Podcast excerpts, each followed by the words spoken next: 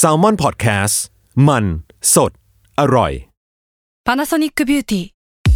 มากกว่าเครื่องเป่าผมด้วย Nanoe เทคโนโลยีล่าสุดที่จะเปลี่ยนทุกประสบการณ์ที่คุณเคยมี Nanoe Moisture Plus เพิ่มความชุ่มชื้นให้เส้นผมหลังใช้งานมากขึ้นถึง18เท่าพร้อมชะลอการเฟดของสีผมสำหรับคนชอบทำสีผมดูแลความชุ่มชื้นทั้งเส้นผมหนังศีรษะและผิวคุณPanasonic NA0J มีเทคโนโลยี Nanoe ที่ Care Only You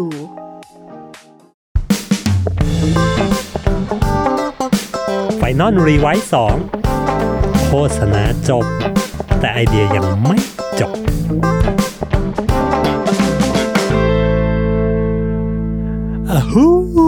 สวัสดีครับเรามี EP ที่ 3 กันนะครับผมกับ Final Revive 2 Podcast โฆษณาจบแต่ไอเดียมันยังไม่จบนะครับไม่น่าเชื่อว่าเราจะมีกันมาถึง 3 EP แล้วนะครับนึกว่าจะเจ๊งกันไปตั้งแต่ EP ที่ 1 นะฮะก็วันนี้ใน EP 3 เราอยากจะมาชวนคุยกันในเรื่องว่าทำไมงานประกวดโฆษณาทั้งหลายทั้งแหล่เนี่ยมันถึงมีแต่ไอเดียแบบกู้โลกวะไอเดียกู้โลกคือไงไอเดียที่แบบโอ้โหโคตรคนดีเลยคนดีจัดจ้าคนดีจัดจัดเลยอะไรอย่างเงี้ยเฮ้ยทำไมงานที่แม่งเป็นแนวแบบขายของมันถึงน้อยลงทุกทีมันเป็นเพราะอะไรอันนี้เราอยากมาชวนคุยกันใน EP นี้นะครับผมคือในแวดวงโฆษณาเนี่ยมันก็จะมีพวกเวทีประกวดนะครับต่างๆถ้าในเมืองไทยก็จะเป็น Adman หรือ Bad Awardถ้าขยับขึ้นมาหน่อยในระดับเอเชียมันก็จะเป็นพวก Ad Face Spike นะฮะ Ad Star หรือถ้าเป็นในระดับแบบ Worldwide นะฮะทั้งโลกจะส่งมาก็จะมีพวก D&AD The One Show นะฮะ Clio Award และถ้าเป็นที่สุดข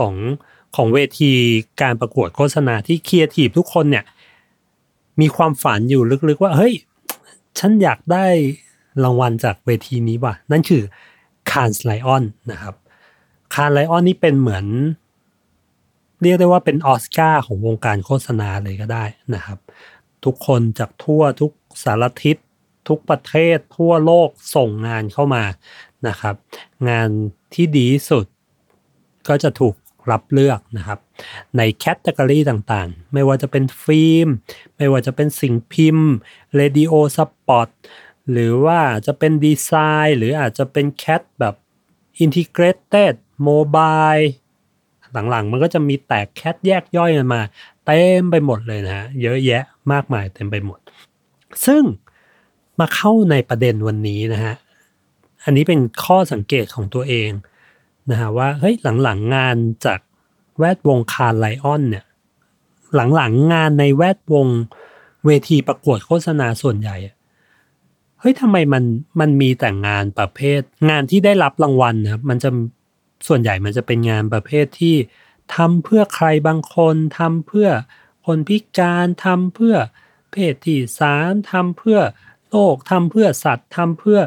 เรียกว่าคนที่ด้อยโอกาสอะไรต่างๆอะไรเงี้ยผมเรียกว่า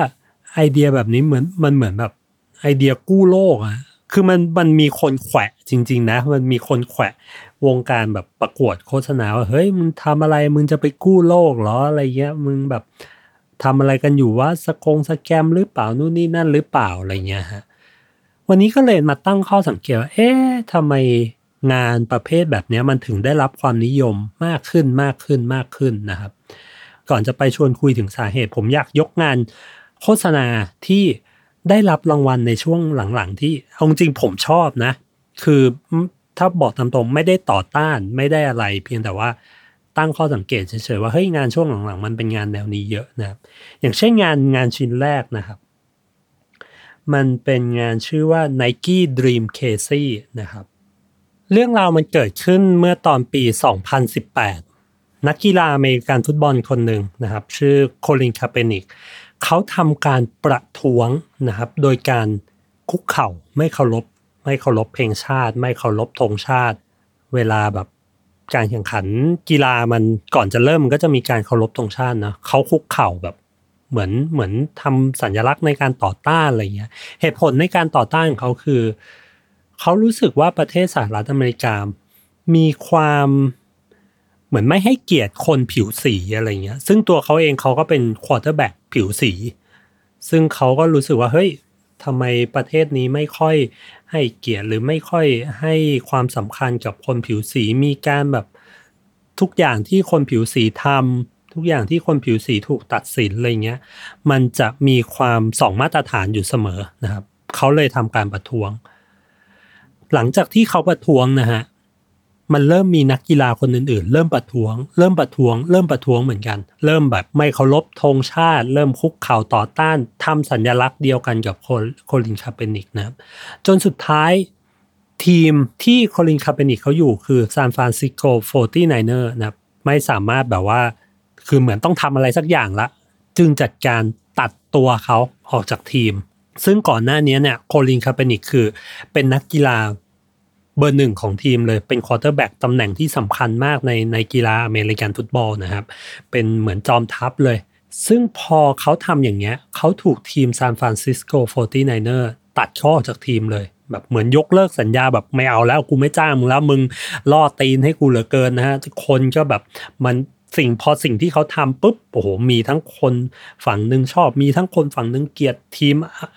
San Francisco 49ers โดนแบบว่าเละเทะเลยเขาก็เลยต้องทำการตัดColin Kaepernickทิ้งออกไปนะครับColin Kaepernickกลายเป็นคนว่างงานนะครับหลังจากนั้นไม่มีงานเลยกีฬาก็ไม่ได้เล่นพรีเซนเตอร์อะไรก็ไม่มีเลยนะครับอยู่มาวันหนึ่งครับวันดีคืนดี Nike นะฮะผลิตภัณฑ์กีฬาชื่อดังเลยคือ Nike เองเขามีสโลแกนประจำแบรนด์เขาว่า just do it ลองทำมันดูเฮ้ยลองดูคุณลองทำดูแล้วคุณก็จะรู้ว่าเป็นไงนะครับเขาเห็นสิ่งที่Colin Kaepernickทำครับในขณะที่ทุกคนเกลียดColin KaepernickทุกคนตัดColin Kaepernickออกจากทีมนะครับสิ่งที่ Nike ทำคือ Nike ดึงเขามาเป็นพรีเซนเตอร์ออกหนังขึ้นมา1ตัวแล้วออกแคมเปญ Dream Crazy ขึ้นมา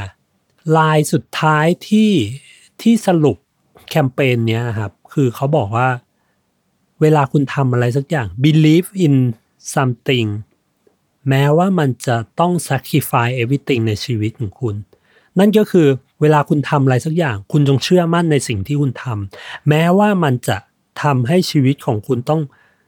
พังทลายหรือต้องเสียอะไรไปหลายๆอย่างก็ตามแต่ถ้าคุณเชื่อในสิ่งที่ทำสุดท้ายนั่นแหละคือสิ่งที่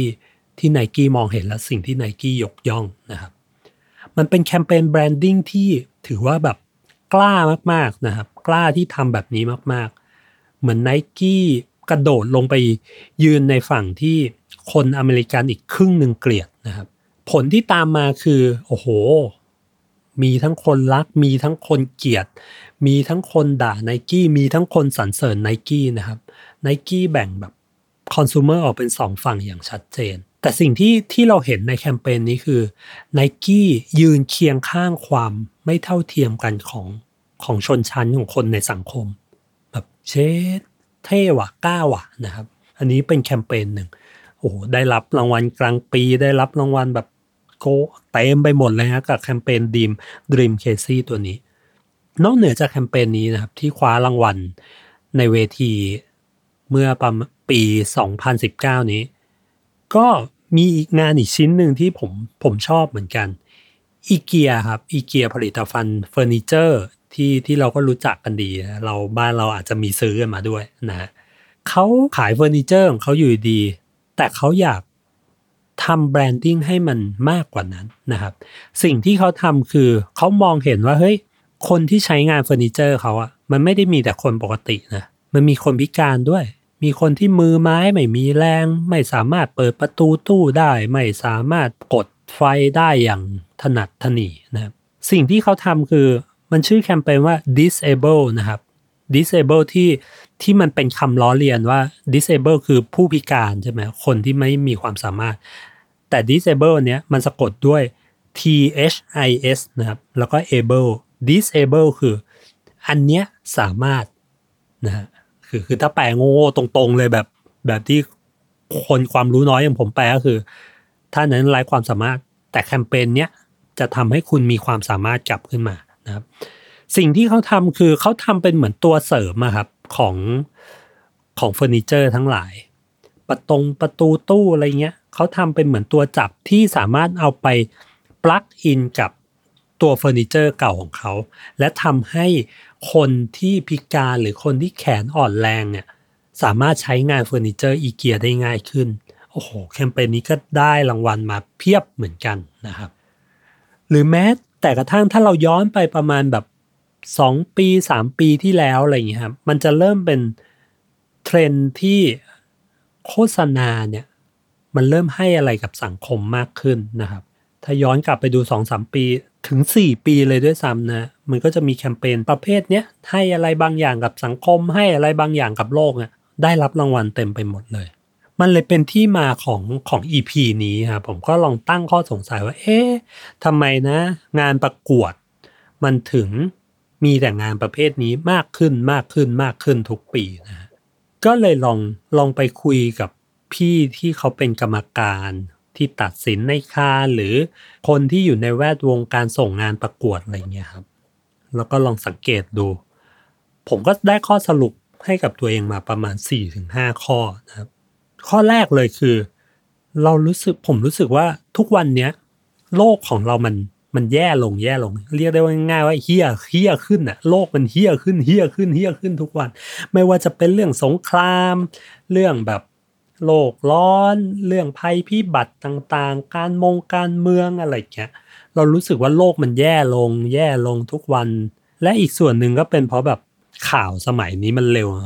พอมันมีเหตุการณ์อะไรอีกซีกโลกนึงข่าวไม่น่าเกิน1วันเราก็จะรับรู้แล้วโอ้โหมันเกิดเหตุการณ์แบบนี้ขึ้นว่ะมันเกิดความแบบเลวร้ายแบบนี้ขึ้นว่ะในอีกซีกโลกนึงเราก็จะรู้สึกโอ้โหสงสารโลกเราจังเลยอะไรเงี้ยมันแบบแย่จังเลยเนาะอะไรเงี้ยมันเลยมาเป็นที่มาของเหตุผลที่2ก็คือมันทำให้มนุษย์เราเนี่ยตื่นตัวกับเรื่องผมเรียกว่าเรื่องสิทธิความเป็นมนุษย์ไม่ใช่สิทธิความเป็นมนุษย์สิสิทธิในการใช้ชีวิตของคนความเท่าเทียมกันไม่ใช่แค่ในเชิงเพศหรือศาสนาหรือเชื้อชาติแต่มันคือการความเท่าเทียมกันในเชิงการมีชีวิตอยู่เราจะสังเกตว่าเฮ้ยคนเราตื่นตัวเรื่องแบบสัตว์ในท้องทะเลมากขึ้นเราตื่นตัวกันในเรื่องแบบเฮ้ยเมื่อก่อนเราจากเคยที่แบบแซวเพื่อนหรือแบบด่าเพื่อนอะไรเงี้ยทุกวันนี้มันเริ่มมีประเด็นเฮ้ยคุณบูลลี่เราหรือเปล่าเราบูลลี่กันอยู่หรือเปล่า